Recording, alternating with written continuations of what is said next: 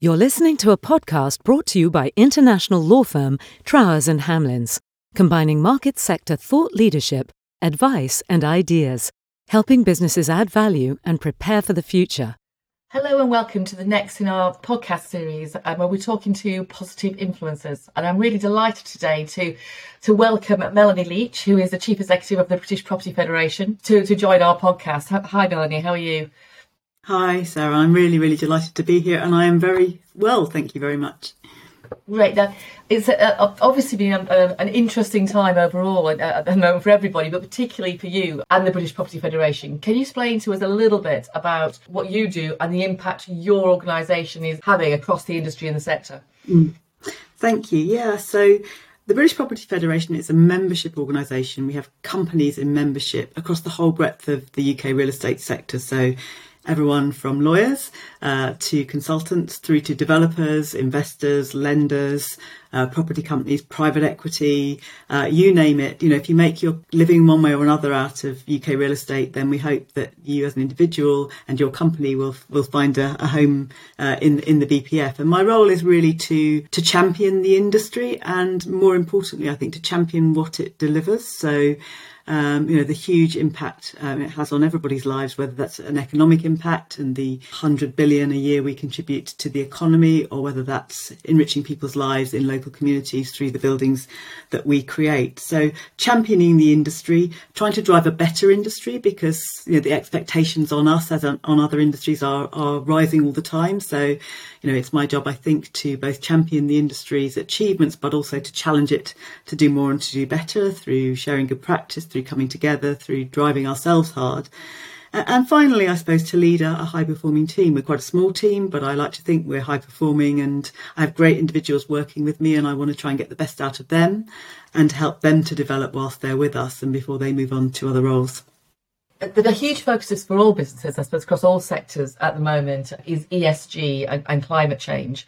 And there were some very big statements, statements and pledges made from world leaders during COP26 some may say not enough potentially. Some some might say that there was something that was over ambitious how does this focus impact on the bpf and how do you operate interact with the industry and trying to get that positive mm. influence around esg over particularly the s which has obviously been a, a factor i think for you recently Yes, so we, I mean, it's incredibly timely that Guy Grainger, um, who's the global uh, sustainability lead for JLL, takes over as our president on the 1st of January. And you're coming out of uh, COP26, I think that couldn't be more timely. And the leadership that he will bring, I think, to that agenda in his 18 months as, as BPF president, you know, we'll watch the space, I, w- I would say, on that. I, I, mean, our role is, I think, to do what the BPF can best do. So there are lots of other bodies who are more expert than we are, the UK Green Building Council, the Better Buildings Partnership, and so on. So our job, I think, is to amplify their work uh, and to bring our expertise, which is really around government regulation and policy, um, to bear to uh, make sure that on the one hand, the industry's collective efforts are driving the right direction, and, and on the other hand, that um, that what the government can do to help um, drive that agenda it, is fit for purpose for what the industry needs. So, I mean, I, I think there is, you know, there is always a, a balance to be struck um, between uh, the what the the efforts of the best of the best will do in terms of driving good practice, driving innovation, and responding to the challenge, um, and the regulation and the stick, if you like, that's needed to make sure that everybody goes comes along on the journey. So I think there is a place for regulation, and I think there is a place for government to intervene. Um, but I also firmly believe that you know there is so much fantastic work happening out there already by the companies that are in the vanguard that we need to do everything we can to share that good practice. And I think one of the things you'll see from us next year is that we want to make sure everyone is on the journey. Not everybody's going to be right at the front, and not everybody can take massive leaps in one go. But everyone, you know, just as with diversity and another, a number of the other sort of softer social um, impacts that the industry have, everyone can do something, and everyone can start the journey. And I think our role will be to encourage everybody to be on the journey, to share good practice, help them to learn from others, uh, and not to feel that you know it's too big a challenge that they can't take that first step and then take subsequent steps linked to that, um, I suppose we, we all as businesses, including ourselves, are looking at how to be a responsible business. And there's you know the, the profit sometimes is um, people use it as a dirty word it's not but responsible profit and making sure that, that you are actually looking uh, looking at how you deal with your people etc what are the main attributes do you think that the businesses need to have and need to be aware of um, to be more responsible while still remaining competitive. And obviously the real estate industry is it's so wide I mean it's it's huge in, in different areas. But just you know, what, what do you think the key attributes would be? Mm. Well, I suppose my starting point would be that I don't think you will be competitive and I don't think you will be a healthy, sustainable, long term business if you don't put people at the heart of what you do and if you don't behave responsibly. I think, you know, expectations are now so high, whether it's from the people that work in our businesses, whether it's from shareholders, uh, external stakeholders, whether it's from local communities, you know, from all around, the pressures are on businesses to be responsible and to show that and to deliver positive social impact on the ground. So I don't think you will have a future if you don't take that yeah. seriously. Um, and I, you know, I'd say I think that there's been a sea change over the last few years since I came into the BPF. Um, I came in from having worked in the fast-moving consumer goods sector, where it was natural to talk about customers and to think about, you know, wholly and be focused around what what do people want from you. Uh, when I came in and started using that language and using the language of license to operate uh, in the BPF, I think people thought that was a bit odd generally. Whereas now I don't think anybody yeah. would think that was odd. I think everyone's talking now about customers. Everyone's talking around the need to put people at the heart of how they think about what they do. Um, so, you know, I'm, I'm really excited by that and encouraged to think that our industry is changing and has heard that message loud and clear. Um, and, and, how could we not? I mean, we build the places that people live in, work in, relax in. You know, we underpin everybody's lives. We have to, you know, remember that constantly and put that philosophy at the heart of what we do.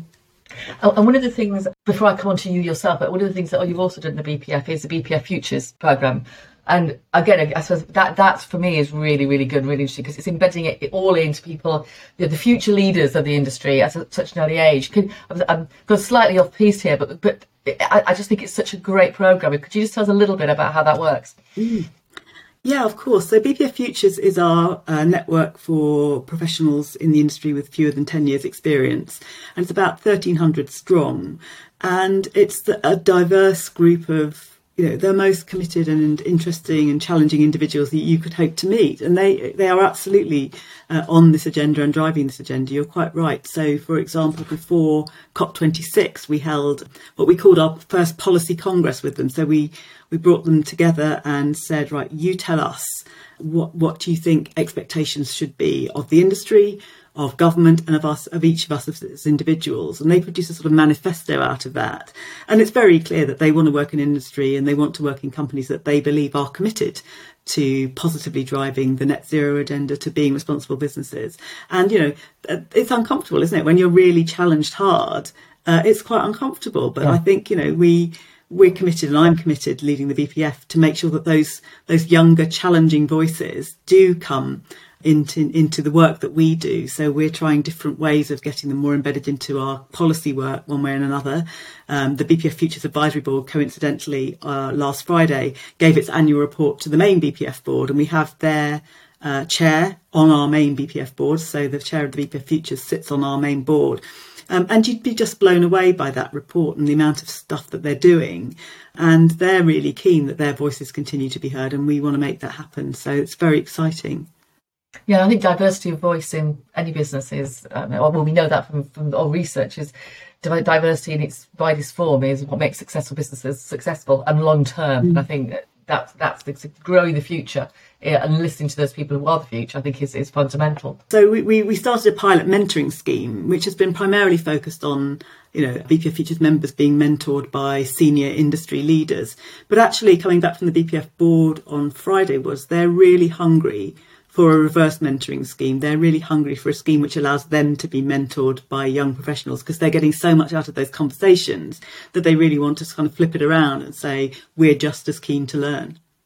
That's really interesting. that, that is, again, coming from the legal profession where, you know, the, the, senior people don't necessarily want to do, want, want to do that. I, we're, we're all looking at that now as well about sort of the 360 style, but in a way that actually is about these more senior people really, really listening and and letting those people have a voice that you take on board. So that, we must have that conversation offline. It's really, really interesting. But looking at you yourself, can we talk a little bit about your interests? You've had a very diverse career in the sense of the different different industries mm. you've been in, and how have you looked to have that sort of positive influence? Um, I suppose you know, although my career looks very diverse, actually, there's a theme running through it, which is public service. I suppose in one way, way or another. I still feel like I'm a public servant now because I'm trying to influence public policy and I'm trying to make people's lives better, even though I'm doing it working for an industry body so a lot of schools, a lot of my kids, both my kids in, in schools and a lot of schools now, I think have a mantra that is something like, you know, uh, young people being told to be the best version of themselves. And I guess that's what I've tried to do. I've tried to be the best version of myself that I can be and hope that that means that I am, you know, not only doing the best that I can do with the skills and talents that you know, been given or developed, but also that that rubs off on people around me and allows me to support them in the best way that I can, to recognise their talents in the best way that I can.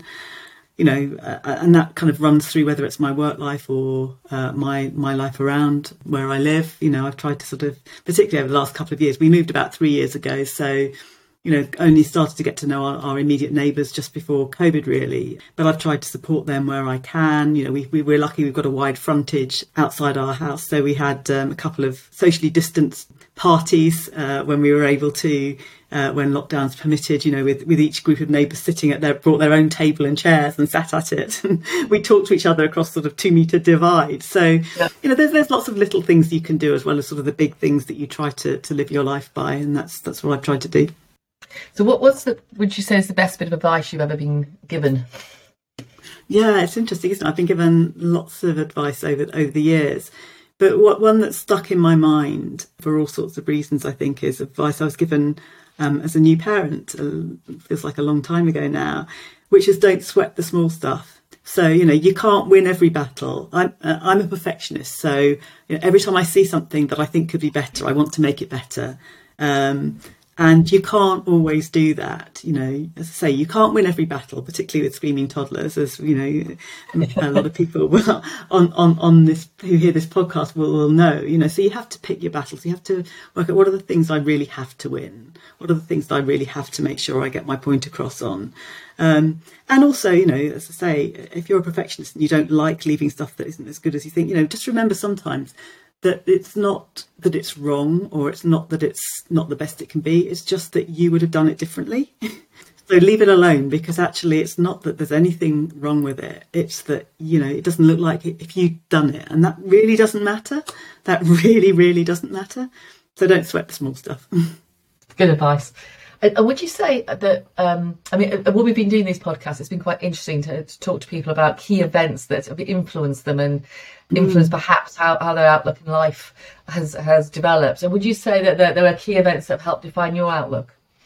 Yeah, it was, it's very interesting reflecting on this because you kind of dredge up all sorts of things from, from your mind, don't you? I suppose my, my, my dad became ill when I was in my uh, well, actually, probably. I mean, with hindsight, we were quite young as kids, myself and my two younger brothers. But I kind of first really became aware of it in my early teens, and because I was the oldest and you know the most mature, because I've got two two younger brothers, so girls tend to mature more quickly. Uh, he talked to me quite a lot about his illness and you know how that how that might unfold. Um, and that had, I mean, looking back, that had a big influence on me. I think in in a whole number of ways. I think it he worked for as long as he could before he became too ill to work t- to save money to try and make sure the family was financially secure. And I think that definitely gave me a kind of you know, reinforced the work ethic as well as sort of making me quite cautious around spending rather than being very prudent, you know, with money and all those kind of things.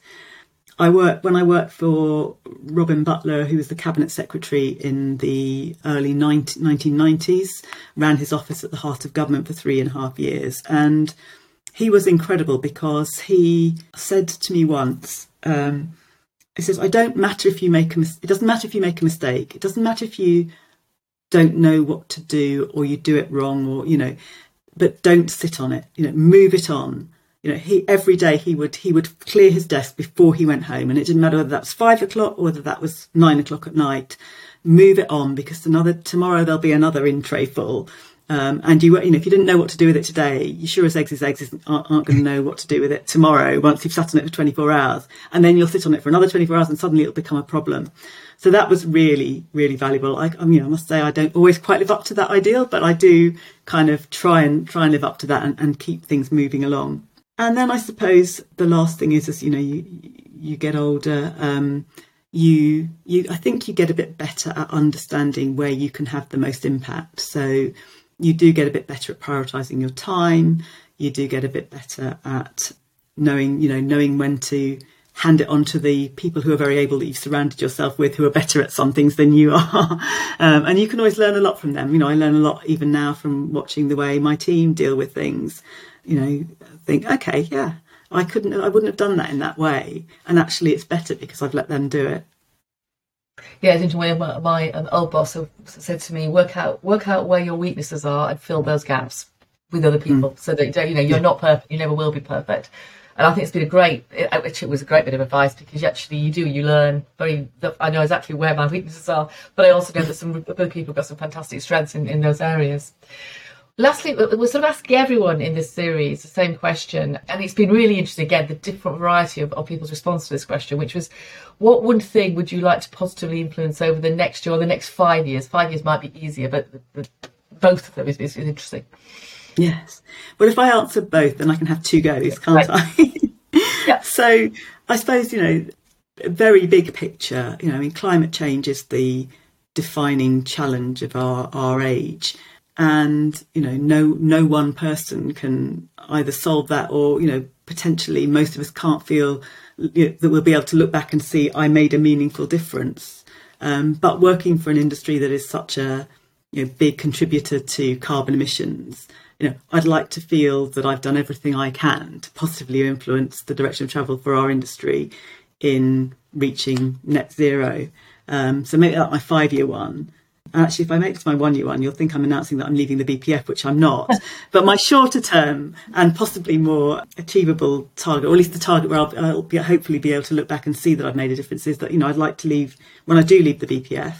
Um, I'd like to feel that I can, you know, I'm not a legacy queen. I don't have to have a big thing that I point back to, but I'd like to feel that I've left it, you know, in, in good shape, that it's responded and travelled with the industry over the period that I've been in charge, and that I say I leave it in good shape, continuing to be a really high performing bunch of people, you know, who who are passionate about the industry that we serve. And I think I think whenever you leave Melanie, you you will. And I think one of the great things about the BPF over the past few years has been actually really embracing the challenges that have been out there. You know, we're not shying away from the fact that, you know, we do have a bit of an issue about diversity in the industry. How do we tackle it? So I, I most definitely feel the BPF has got a bigger voice actually um, in, in this arena now than it, than it had before. So which is fantastic. And it's, we just have to all keep, keep going, keep trying to, to, to influence. Thank you so do. much for your time. It, that was really fascinating. Um, and uh, like I said, we'll, we'll keep on the good work. Thanks very much. Thank you very much, Sarah. It's been a pleasure. You have been listening to a podcast brought to you by Trowers and Hamlins. Find us at trowers.com and join in the conversation on Twitter at Trowers or find us on LinkedIn and Instagram.